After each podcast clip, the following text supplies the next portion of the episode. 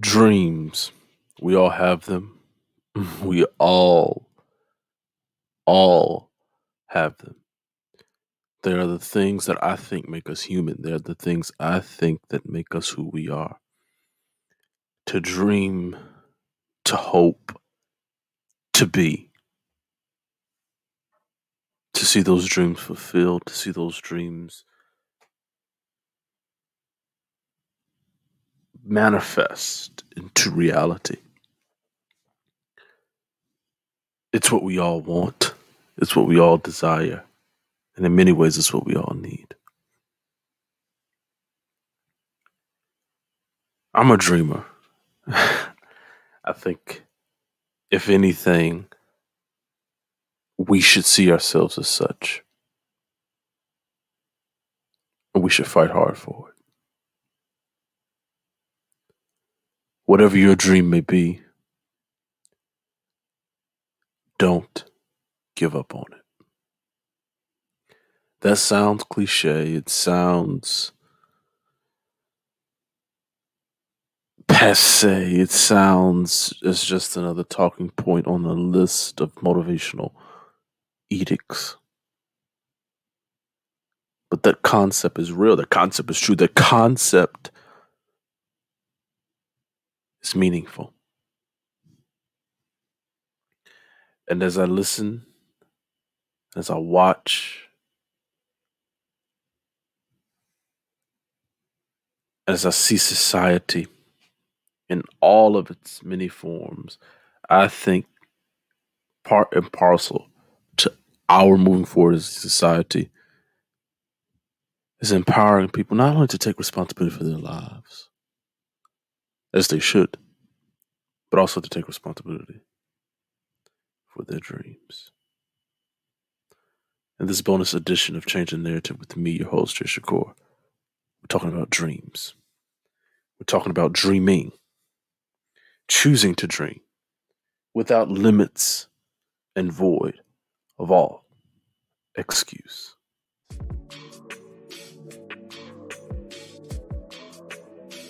You don't become what you want, because so much of wanting is about living in the space of what you don't have. I believe that we all share this common desire. We all want to be liked. We all want to be accepted. Everything we do in some way considers that fact. You can't play life if you don't have vision. You don't build your character because, you know, you know, letting go of your ego. Thank you for listening.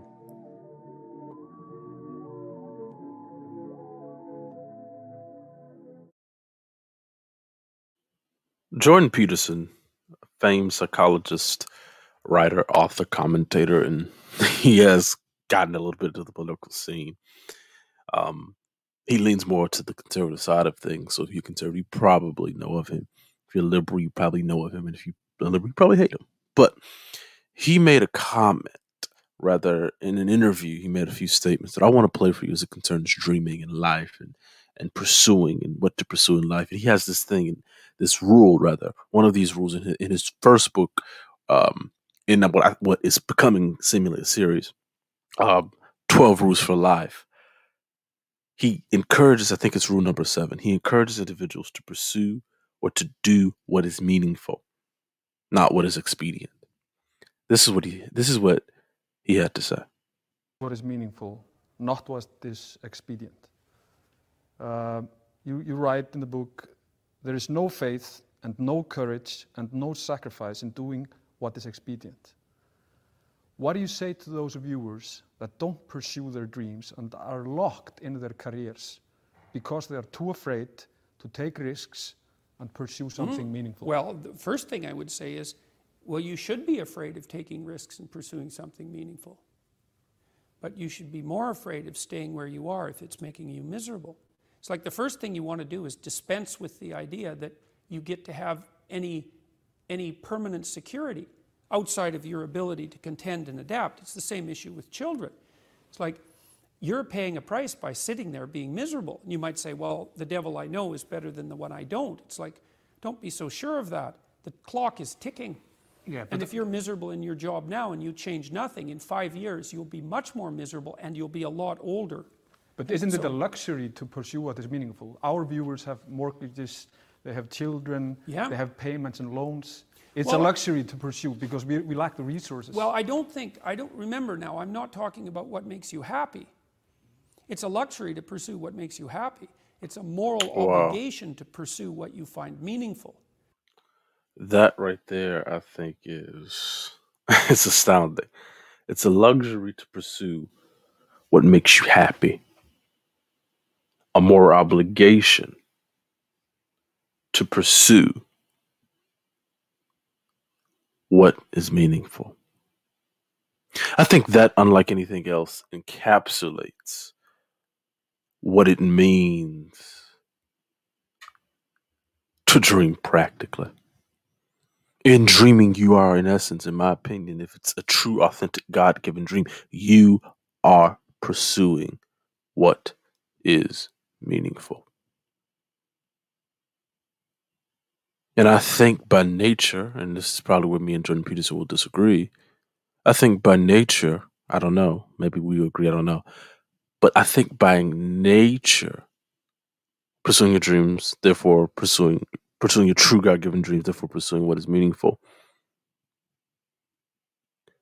you then will find happiness. But in the pursuit of happiness, and I think we get this wrong, right? I think movies and books and catchphrases and cliches like the pursuit of happiness has gotten us to think that we are, that we should or we need to pursue happiness. And that's not necessarily the case. We should pursue what's meaningful to our lives. I want to talk a little bit about that, and I want to read an excerpt from my book, A Matter of Choice, available June fifteenth, twenty twenty-one on all major book-selling platforms. Before I read an excerpt, I want to talk, give you this tidbit of a story. As my time at Howard University in undergrad wraps up, wondering, thinking, concerned about what is my next move, what will I do, what will my career, will I have a job, will I be jobless, will I be sim- laying on my mama couch for this, all of these things. How long will it take my career in media to get off the ground? Will I be an unsung hero till I die? All these different things going through my mind. And then I had to step back, and I was called to step back, and, and I get into much detail about this in the book. I had to step back, and I had to say, hmm, I understand my purpose, but what is the purpose of my purpose? And I think that is a question we all must ask ourselves. We must ask ourselves, what is the purpose of my purpose? What is the purpose of my purpose? Okay, yes, my purpose is to be, for me speaking for myself, is to be a storyteller. All right, got it. Check the box, get some business cards. Okay, cute, nice.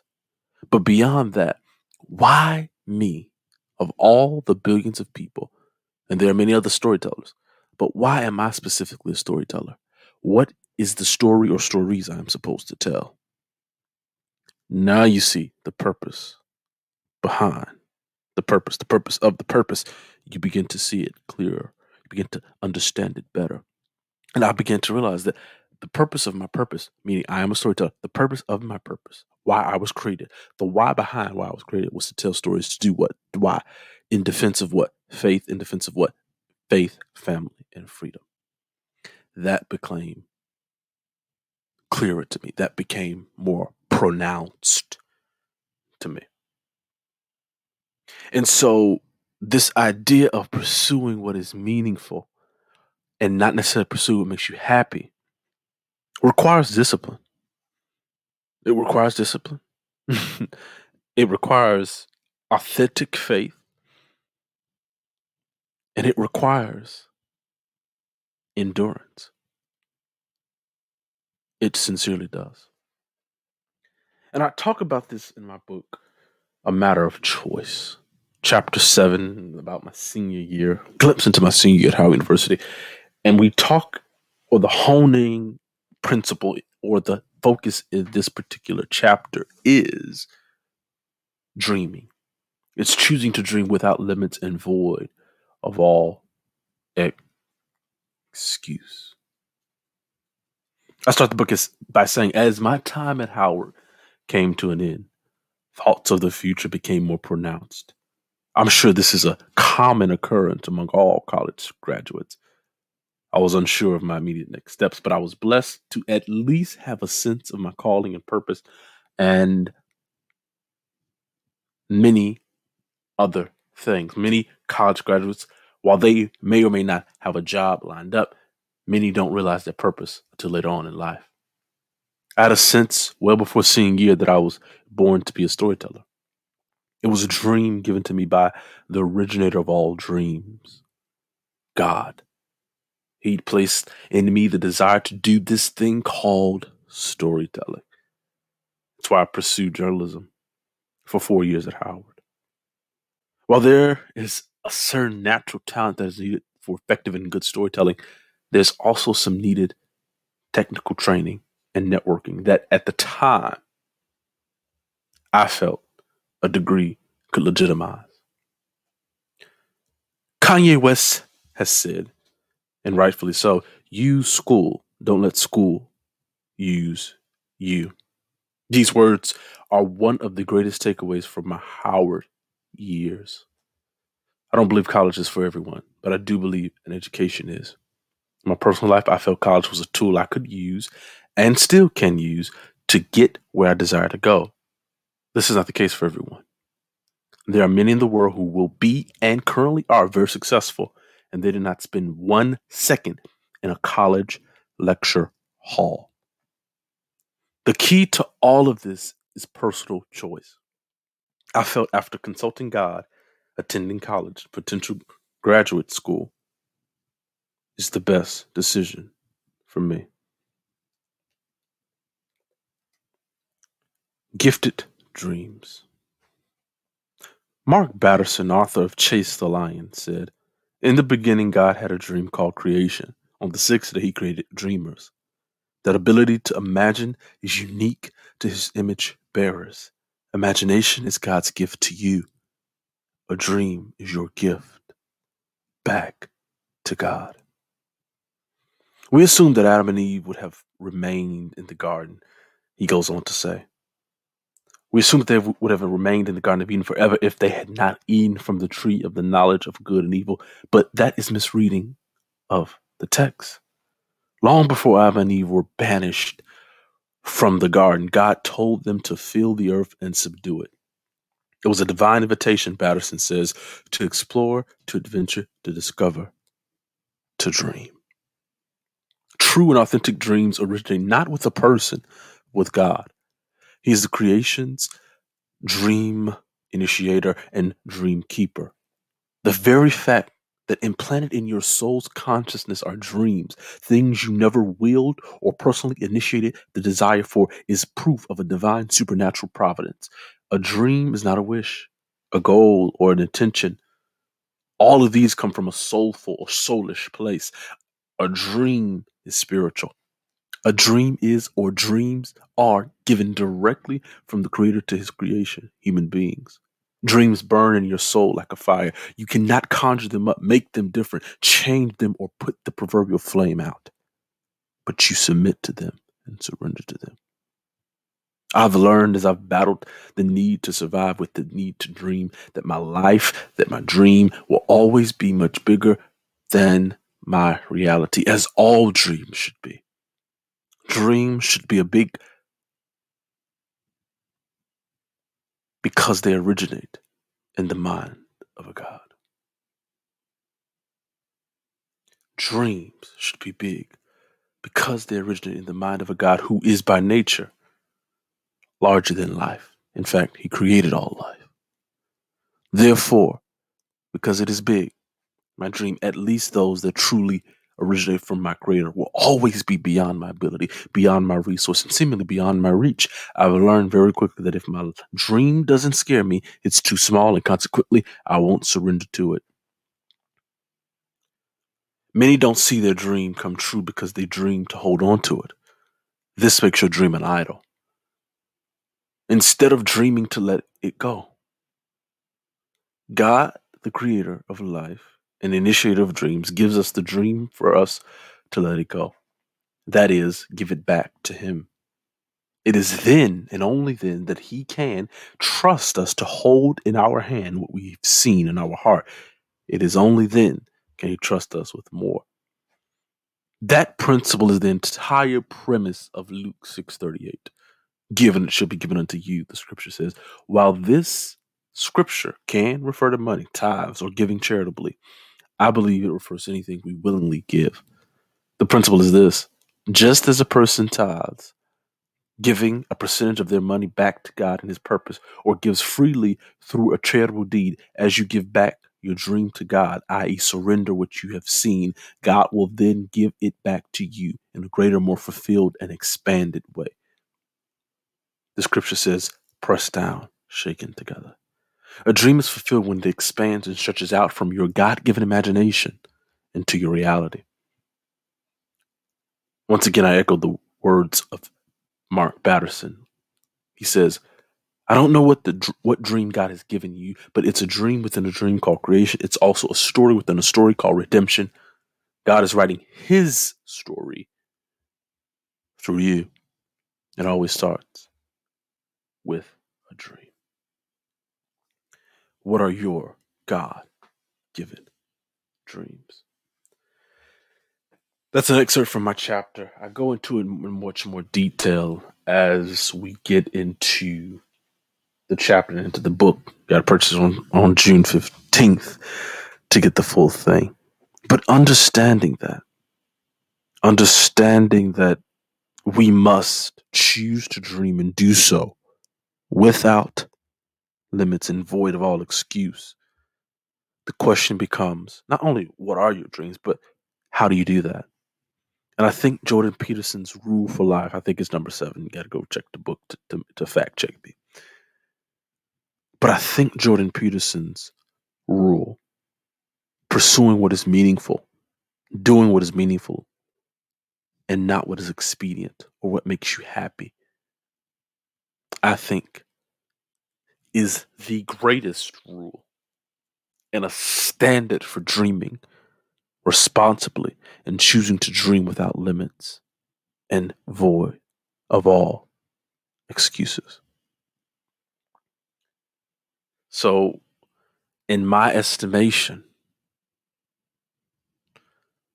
in what I'm saying to you, is this: you, within yourself, have an imagination given to you by God, and your imagination is there given to you by God. Dreams are therefore given to you by God, not for you to keep and to hold and to make idols out of, but for you to give back to him. And in that, in you releasing, surrendering your dream, he can then give more to you. He can then trust you with expansion.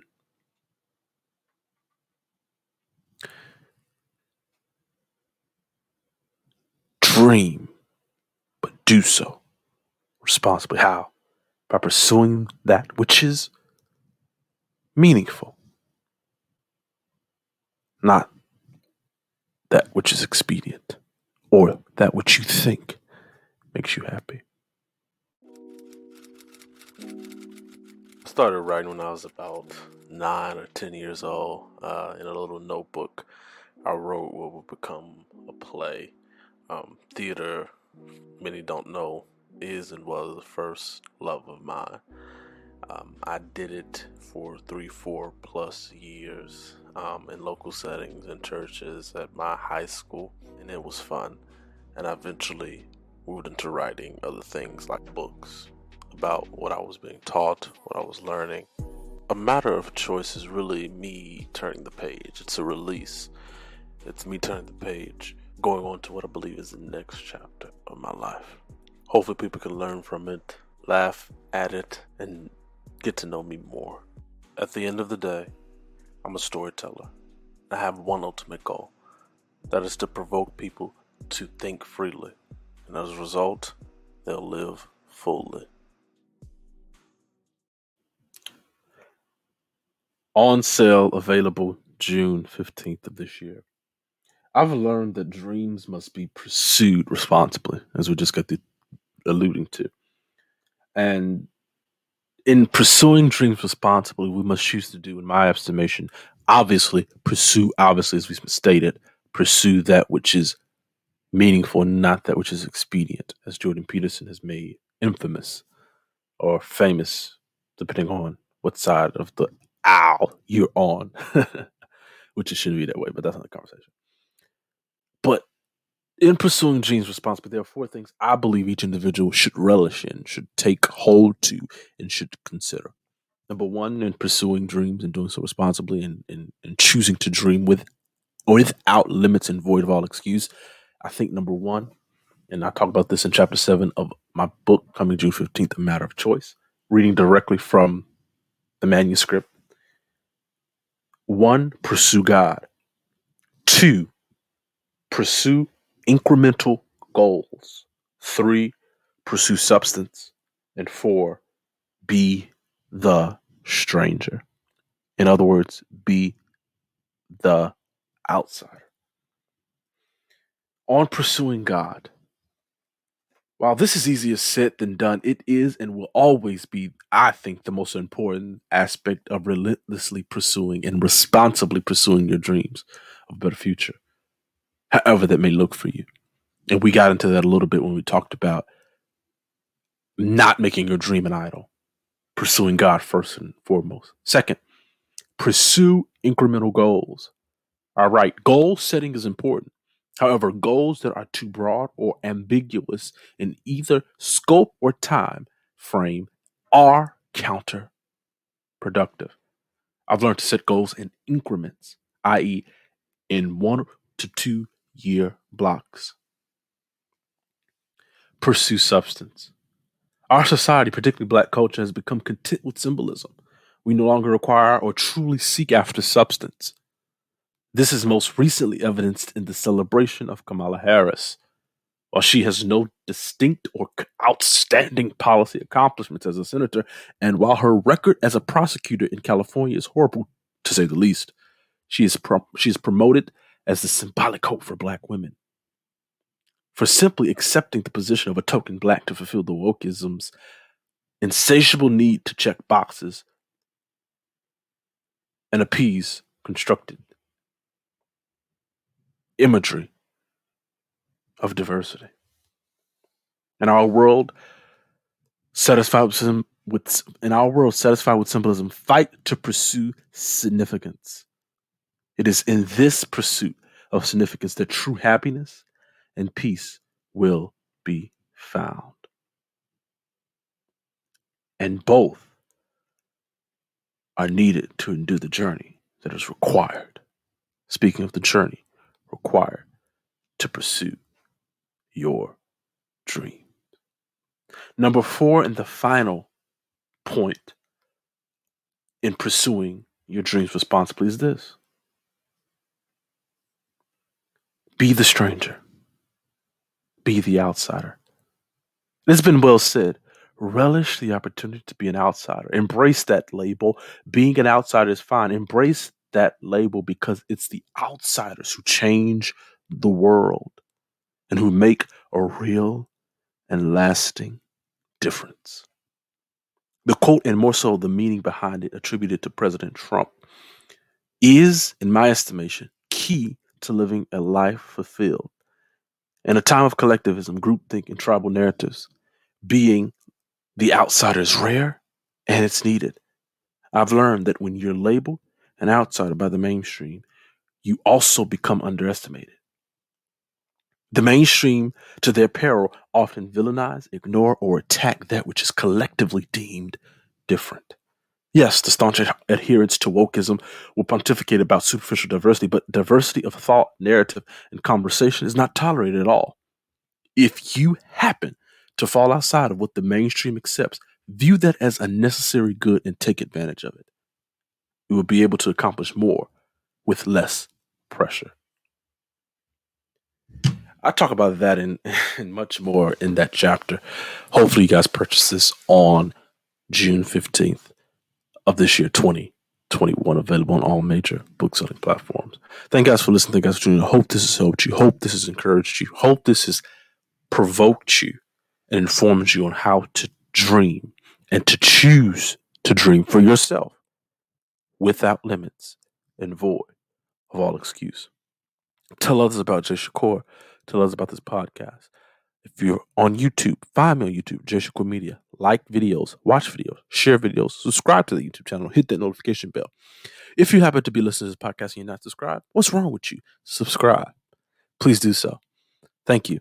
And if you would like to support this podcast, expand its quality, expand its reach, expand its growth, there's a link where you can donate monthly to help us do that. I would greatly, greatly appreciate a dollar, five dollars, ten dollars. I would greatly, greatly appreciate that. We're one hundred percent listener supported. Thank you. God bless you. I'll hear from you, or rather you'll hear from me next time.